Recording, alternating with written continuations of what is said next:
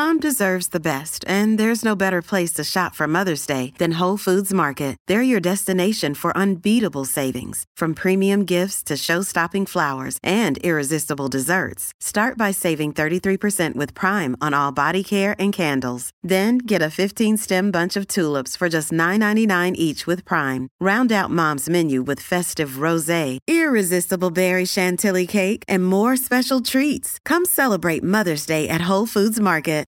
This episode is brought to you by Saks.com. At Saks.com, it's easy to find your new vibe. Dive into the Western trend with gold cowboy boots from Staud, or go full 90s throwback with platforms from Prada. You can shop for everything on your agenda, whether it's a breezy Zimmerman dress for a garden party or a bright Chloe blazer for brunch. Find inspiration for your new vibe every day at Saks.com. Hello, everybody. This is Marshall Poe. I'm the editor of the New Books Network. NBN listeners like to read books and buy them. So we thought we'd tell you that right now, our friends at Princeton University Press are having a remarkable site wide sale. You can get 50% off books, including ebooks and audiobooks, with the code 50, F I F T Y, at checkout until May 31. You can save some real money on Princeton University Press books. I encourage you to go there and check it out. Welcome to the New Books Network.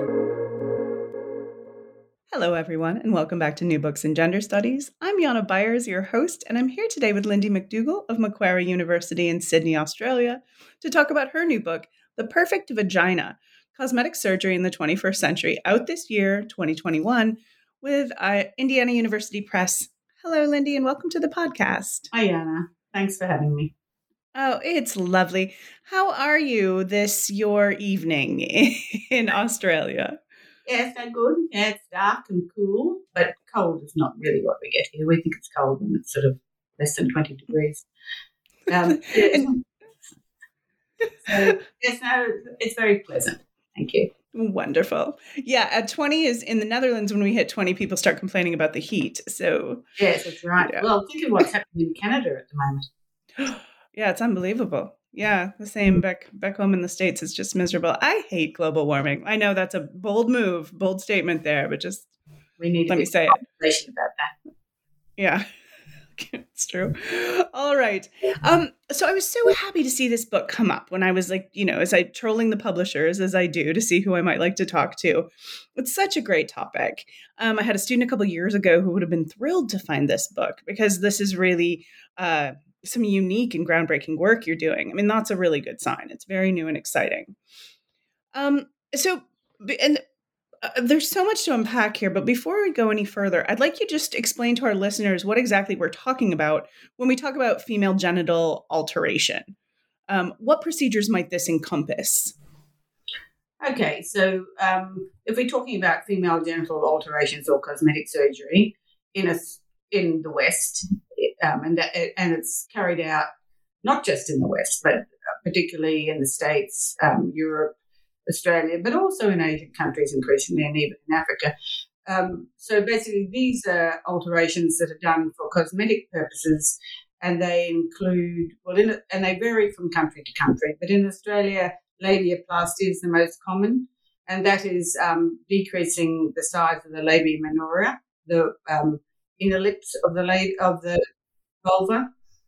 And um, there's also um, G spot amplification, labia majora reduction, liposuction of the mons pubis, vaginal tightening, um, also um, things like vaginal bleach, uh, um, vulval bleaching. So it's a whole array of things. In Australia, in my research, focused on labiaplasty because that's the most common female genital cosmetic surgery occurring in Australia. Um, I have done some research in the United States as well, um, mostly with medical, the medical profession, and there are things like vaginal tightening to re- narrow the vagina so it's there's more sexual satisfaction for whom I'm not sure. Um, that, that um, so that is actually more common. It's not actually particularly common in Australia. So my research was basically focused in Australia on labiaplasty. Um, also, clitoral dehooding is another thing that is done, um, which is to remove some folds around the clitoris.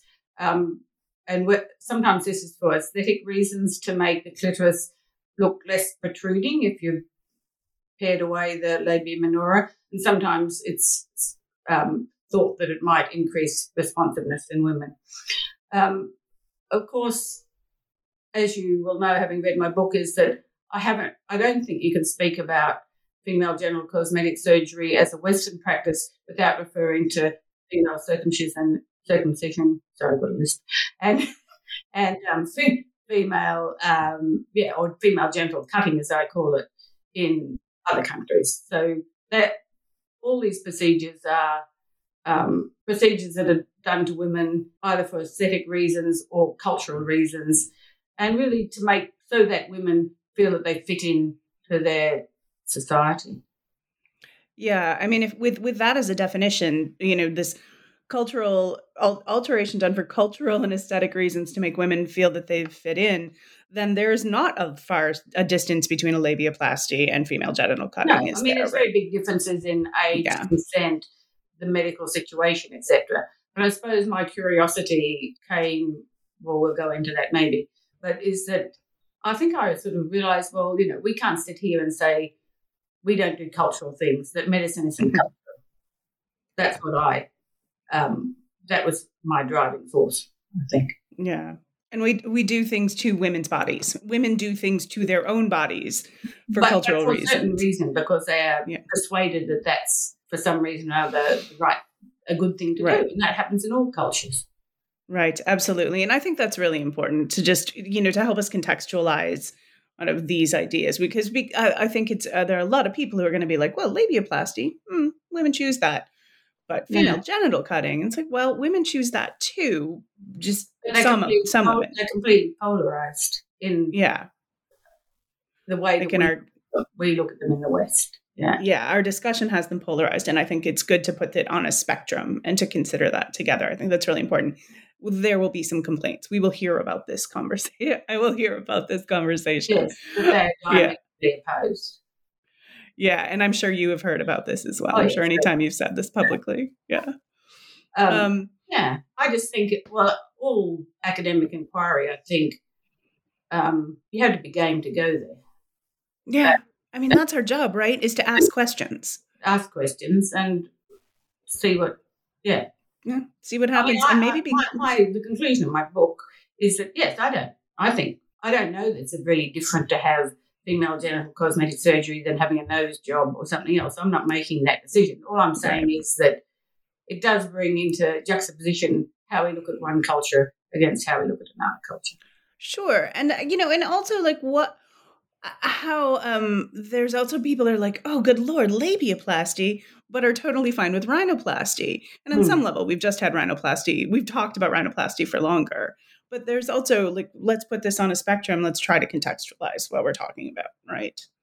I think something to do with the um the sort of oh, i don't know i can't think of the word now but the sort of controversial factor about cosmetic surgery I mean, obviously, the doctors who perform these surgeries don't think it's controversial at all, and then the media hype it up at times. But the thing is that actually, I think the fact that it's so linked to sexuality, in a way that breast surgery, although probably it should be, is not, is there's something about altering the genitalia that um, has more people more concerned or people more opinionated yeah. about it. Yeah, it, more like opinionated. Job or something, or you know. Yeah, certainly more opinionated. So you open your book with an excerpt from an interview you held with a woman named Mandy, or perhaps not ma- named Mandy, whatever, but Mandy, um, who wants a labiaplasty. And so, can you tell us what she had to say? Can you just get, kind of run down what her concerns are? Well, Mandy was interesting. She came from a medical family um, and she was obviously very, um, I would say, sort of an anxious woman. Um, and initially, she was concerned about her protruding labia and was keen to have labiaplasty. But then, as the conversation went on, I spoke to her several times.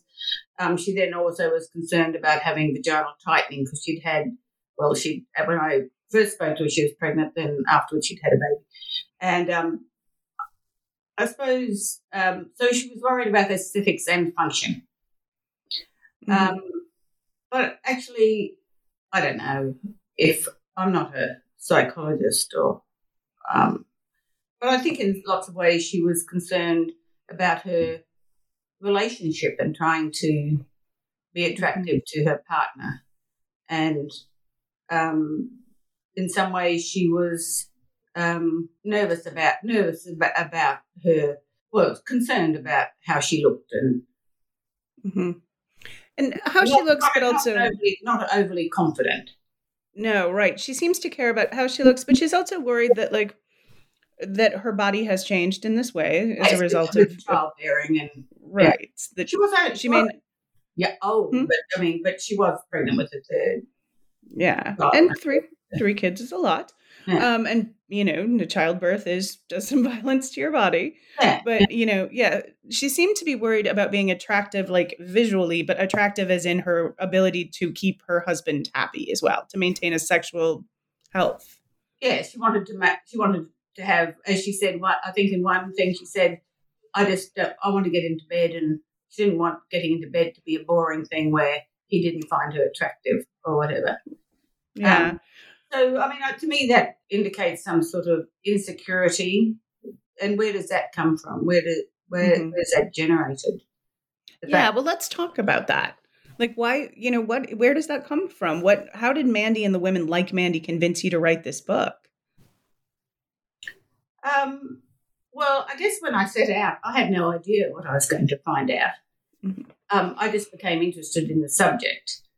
And so, um, and I had lots of intimate conversations with women, that which really sometimes put me in a bit of a difficult situation. But um, I suppose what came up is that women are quite, a lot of women are quite insecure about how their vulvas look. And uh, they want to be I can't think of a better word than say to be loved hmm and um, accepted, and that they feel. And I think this is generated. Um, I well, we can unpack it a bit further down the line, but I think um, they see in the media and articles in social media they see other women's bodies. I'm not a fan of saying that pornography is a huge driver for this. I think it has a big factor to play. But things like, as Mandy discusses, I'm not sure it's in that opening part, but certainly later in the book, about pubic grooming and how, you know, a lot of women feel insecure about having a Brazilian or something because their labia minora um, fall down beyond their labia majora. So I think this whole thing is that they see images, um, that, and there's a lot of the other thing which we will, which I do, I think in the uh, perfection chapter go on to is this idea that um, you should care for yourself, that it's a woman's um, responsibility, not just a woman, obviously men as well, but um, that um, in our neoliberal society is this: you need to work on the body, make sure you're presentable, and to be um, acceptable and happy, you need Mhm. to do the best you can do. To Right. and that used to be maybe it used to be washing your hair or whatever it happens to be, but now Mhm. it's extended to your genitalia. Yeah. Now we have, we have other medical interventions, right? Yes, it's not just about dieting. Yes, yes, not just so it's more. Um, where I mean, that's a bit. Where can we go from here? Really? Yeah. I mean, then we're into Hunger Games territory, maybe. Yeah. Um, and I also want to mention this is an interview which which makes up the basis of your source material for this book, right? You interviewed several women. Um, I interviewed 22 women. I, I put a Right. questionnaire on the web and probably had about, I don't know, 40 or 50 responses, 40 something, I think. And um, I, of that, 22 women agreed to be interviewed. So I interviewed them, some of them several times. And so they form my main source Mhm. material and the characters in the book. Um, and so that was um, the core of my research with women. Um, then I interviewed about 40 doctors. Um, I don't know. We have a, cat, a different categorization between plastic and cosmetic surgeons in Australia. Plastic surgeons are much better trained in plastic surgery. Cosmetic surgeons are just GPs who calls them, call themselves cosmetic surgeons because that's what they're interested in. Gynecologists, yeah. Whereas in America, the, the number of people doing these operations is much broader. There's also dermatologists and other people doing them. But yeah, so I interviewed mostly plastic cosmetic surgeons and a few gynecologists um, and got their perspective. And the other thing I did in my research was go to several, go to conferences and things where medical conferences and women's health conferences um, where these the issue of female genital cosmetic surgery was either the main focus of the conference or it, an issue that was brought up at a conference in the case of women's health. Right on. All right. So sort of like so, yeah, and I did most of my research in Australia, except for, and I did a lot of searching, obviously, on the web and everything, so to find what was happening in other areas of the world. Um, and then I did um, go to a conference in Las Vegas on cosmetic gynecology, which forms one of my checklists.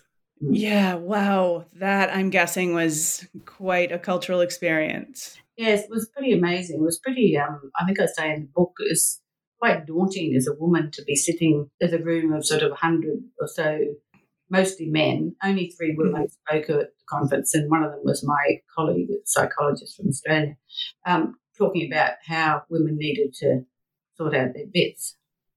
Yeah, that's money. Yeah, that's that's about. I know it's that's very cynical sort of attitude, but that's what I found out, and yeah, yeah. No, it seems like a very reasonable uh, way to look at this. Um, all right, so uh, back to kind of the story here. I want to read a brief passage. Mm. Mandy and I chatted about what is normal for, for vulval morphology. Normal isn't the right word, she said emphatically. There is no normal. The word I would like to use is aesthetically, I like to use is uh, aesthetically pleasing. After I watched The Perfect Vagina, listeners, that's an English documentary from 2007. Okay.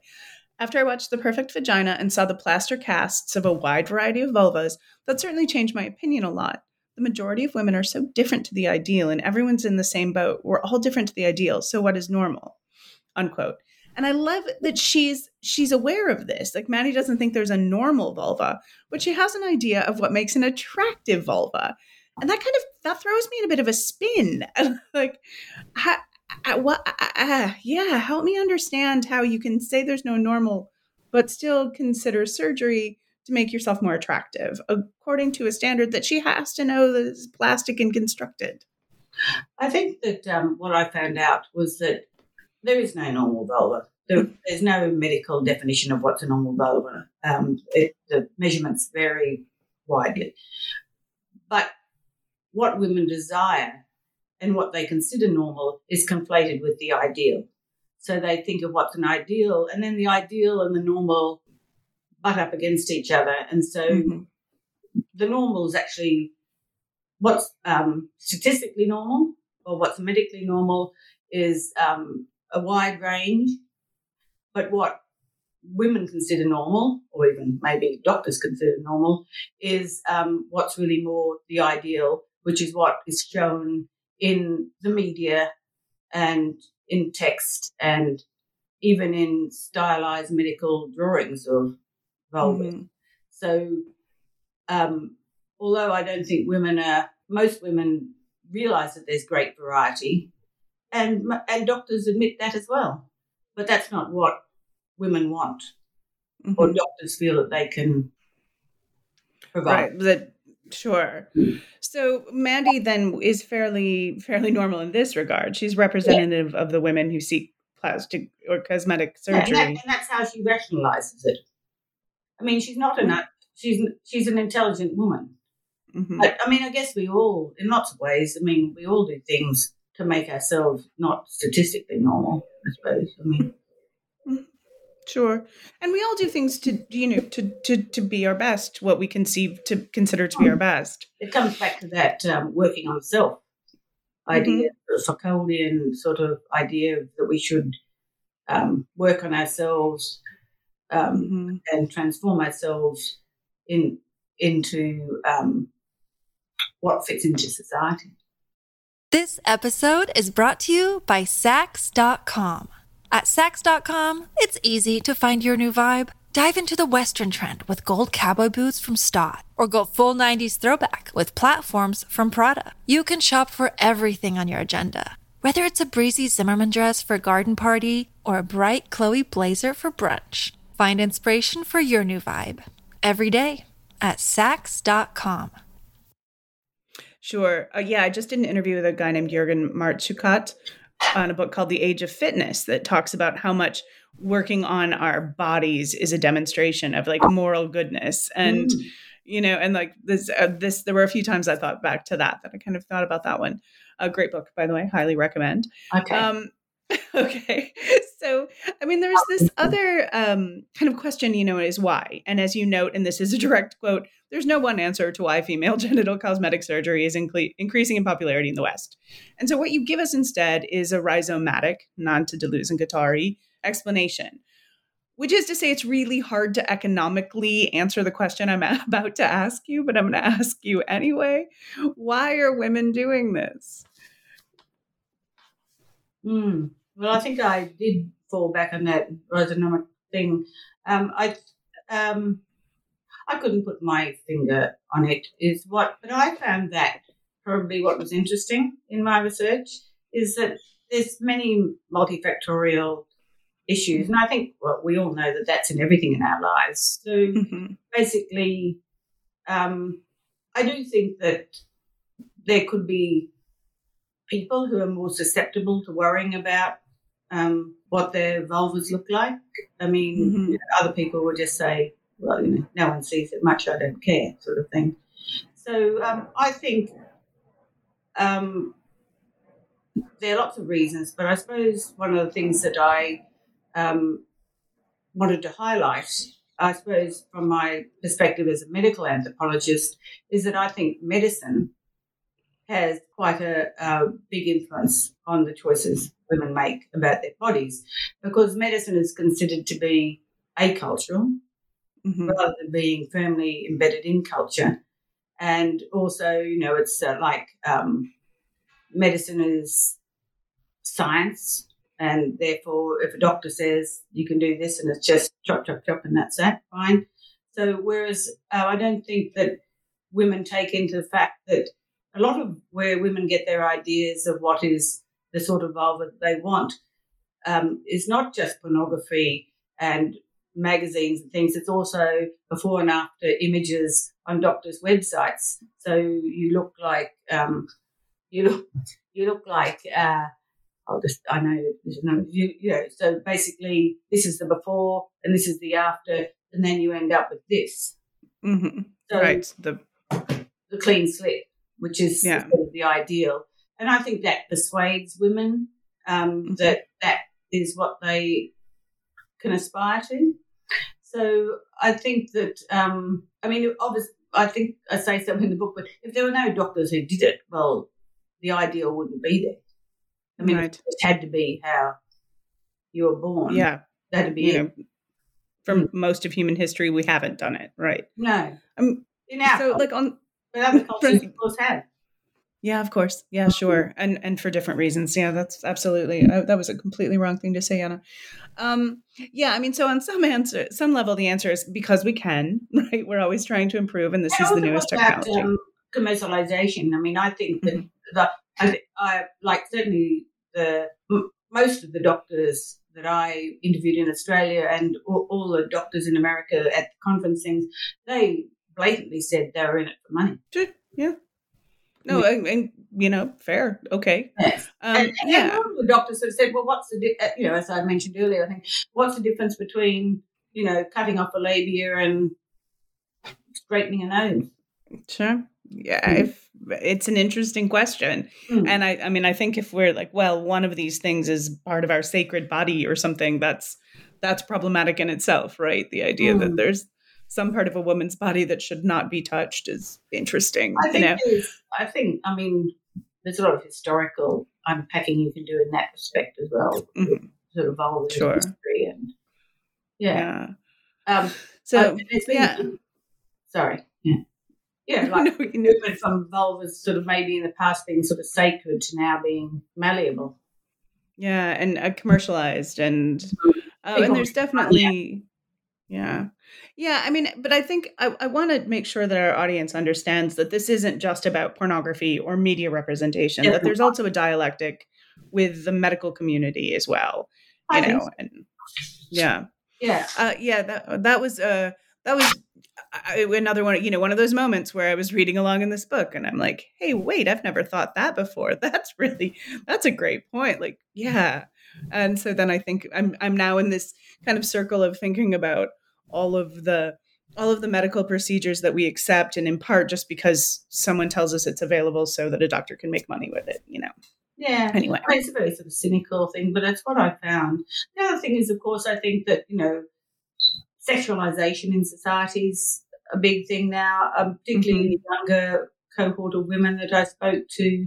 The fact that they wanted to wear skimpy bikinis and, yeah um, you know, and that, um, as one of the doctors sort of said, and there's no room for labia in that, you know, like.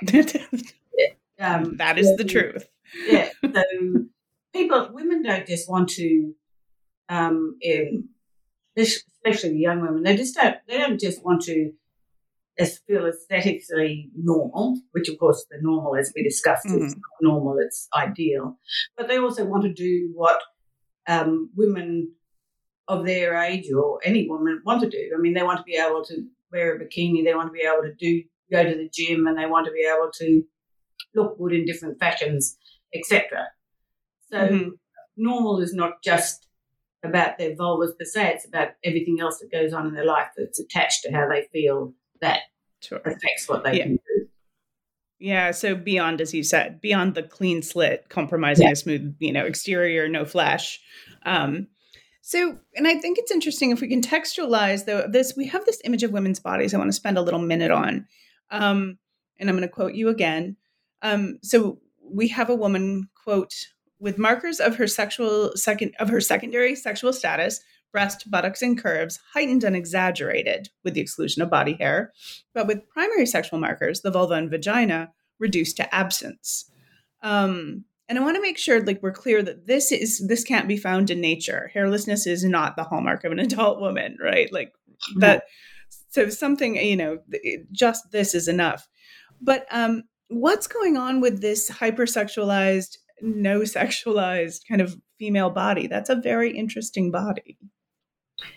Yeah, I think it's something that's generated um, in images in the media, so or even in pornography. So basically, having obviously having big breasts and Mhm. long hair and curvy hips and things is um, a mark of a woman. But I suppose my point is then why are we taking away what Mhm. really is the mark of a woman, which is her vulva? Um, yeah Why would uh, so? What is going on? What is going on here? And one of the reasons, of course, is um, particularly in pornography, is that um, in Australia anyway, um, for pornography to appear sort of more in the mainstream, the censorship laws say that you can't have, um, ex, you know, I can't remember what the term is. They said it like obvious. Oh, okay thanks Whatever, I forgot what the term is they say. but- yeah But you know, you can't. So basically, that's they are digitally altered. They take Mm. they do what's called digital labiaplasty, which is in the production room before pornography and stuff goes to air or images go to air in um, magazines that you can buy over the counter, for instance, not R-rated things. They just use a uh, they use a digital device to remove the labia, Hmm. and so so um, because that's considered too what's the word? It's in the book actually. It's uh, too confrontational. hmm So so yeah so we don't want you to be confronted by labia when you're looking at porn yeah. So it's just um, so it's I don't uh, to be honest.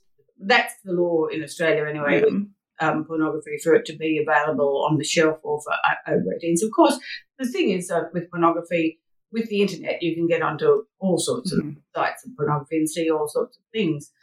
But there has been some research to say that a lot of women prefer to see stylized sort of women with, um, you know, like the image that you just said that I suggested. But but then some of the women that I interviewed also were happy to see homemade pornography with all different sorts of vulvas.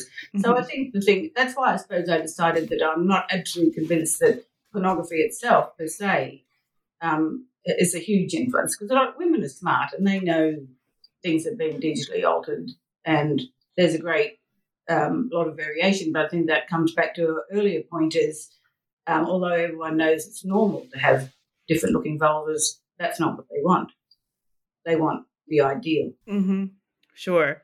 Um, you know, and there's something, there's a lot of work about kind of pornography and how sex has become um, a, a visual as much as it is tactile. And uh, the perfect kind of this is a sexualized body that's about viewing and not touching on some level. Yeah. Mm. I mean, except, I mean, labiaplasty, if we're talking about vaginal tightening or something, then we, then it's a different situation. Um, one of the like the one more point I really want to hit before I let you go is uh, the tension between self care and self obsession. Right, like mm. there's this tight line for women to walk. Right. Mm. Um, I mean, specifically since women are always kind of precariously balanced on this line anyway, because you have to be attractive, but you don't want to be. You want to be attractive. You want to be productive. You want to be alluring but not overly sexual. It's it's it's it's impossible. Like there's this line that's impossible. You know, so you've got you know, and I think about like what I do to uh, remain attractive, you know, what I consider attractive. And there's all this like good skin care and find out foundational garments and hair.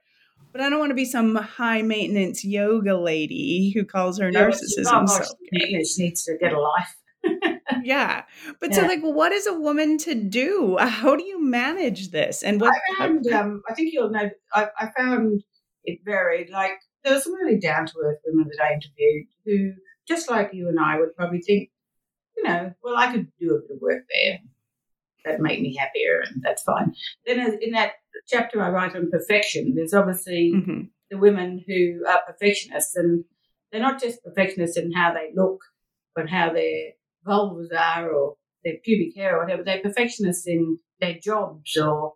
And the weirdest mm-hmm. thing I found is that they think um, those two women, Kylie and Mia, who I talk about, not their real names, of course, um, who basically feel that if they do all this work on themselves, they're better people and they'll make other people happy.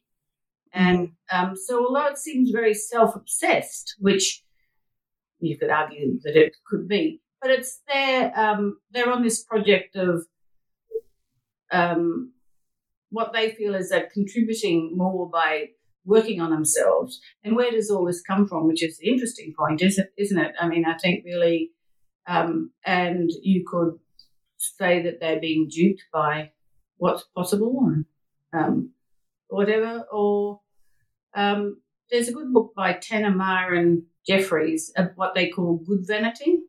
And so mm-hmm. in the old days, like vanity was meant to be, um, you know, not a good thing. You know, you wouldn't want to say if someone was vain, it would be a detriment. Whereas now there's mm-hmm. a certain amount of good vanity is expected. And I think that comes back to your point on the gym.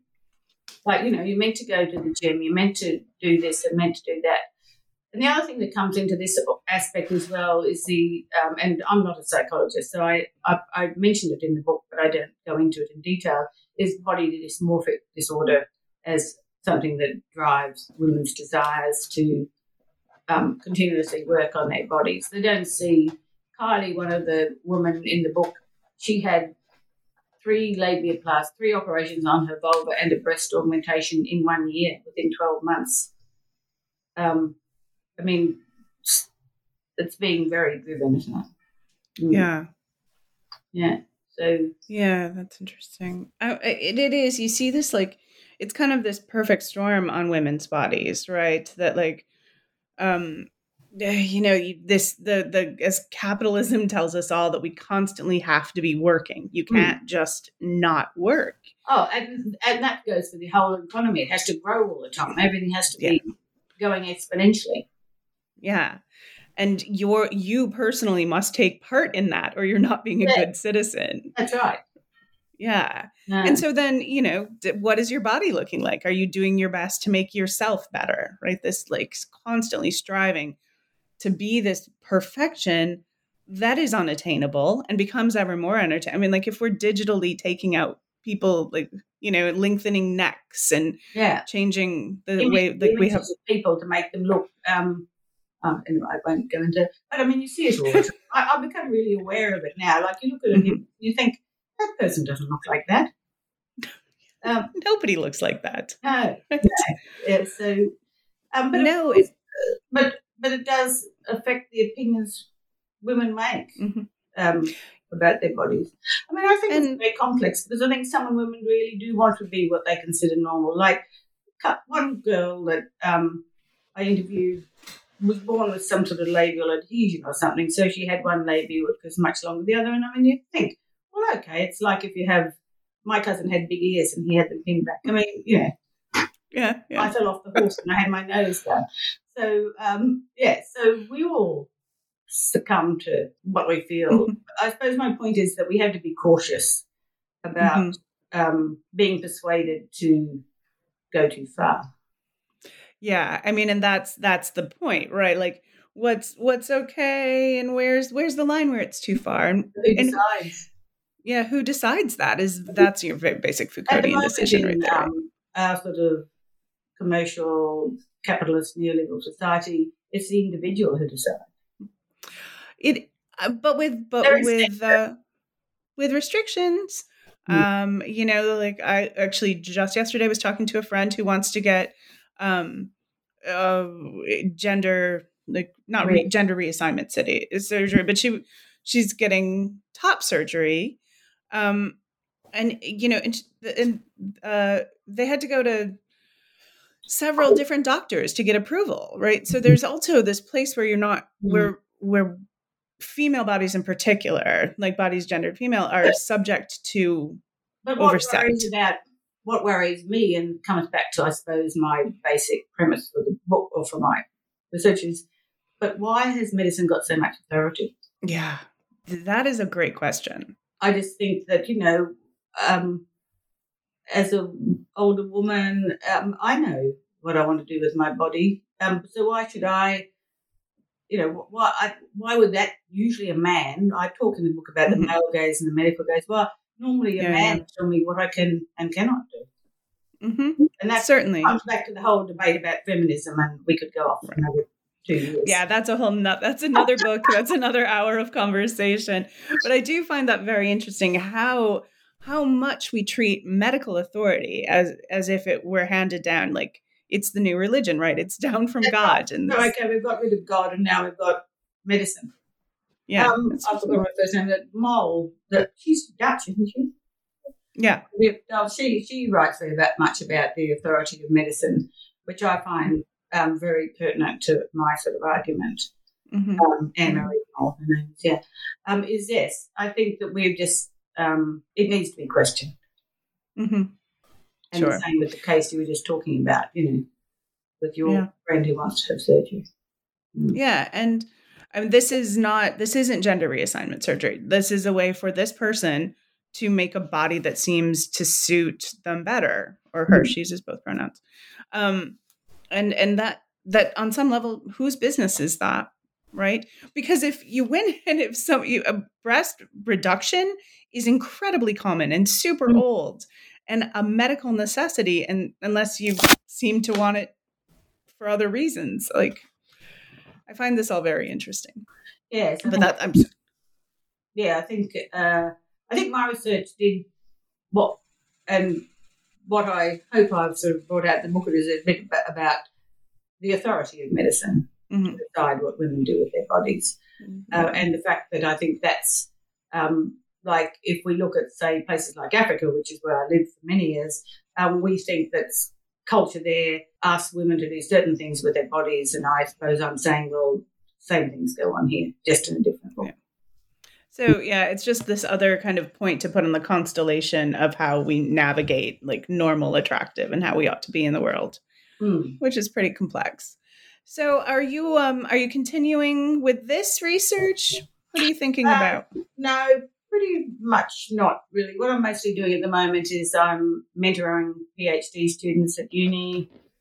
Um, I work part time. I um, do really boring things like marking. and um, I'm writing another book, but it's not an academic book. Yeah. Oh, tell me what is it? If you don't Um, mind. it's more of a uh, memoir type of thing. Oh, wonderful. That's wonderful. I will look for it. All right, Lindy, thank you so much for taking time with me. Uh, it was it's it's a great conversation. I really love the book. Once again, The Perfect Vagina uh, from Indiana University Press. Thanks much. Oh, I just wanted to say before you go, I need you to thank Indiana University Press very much. They've been so supportive. It's taken a long time, but they've been great, great to deal with. And the Australian Anthropological Society who gave me a research grant to write the book. So I will. Ah, all right. Shout outs to both. All right. Thank you. Okay. Cheers, Jana.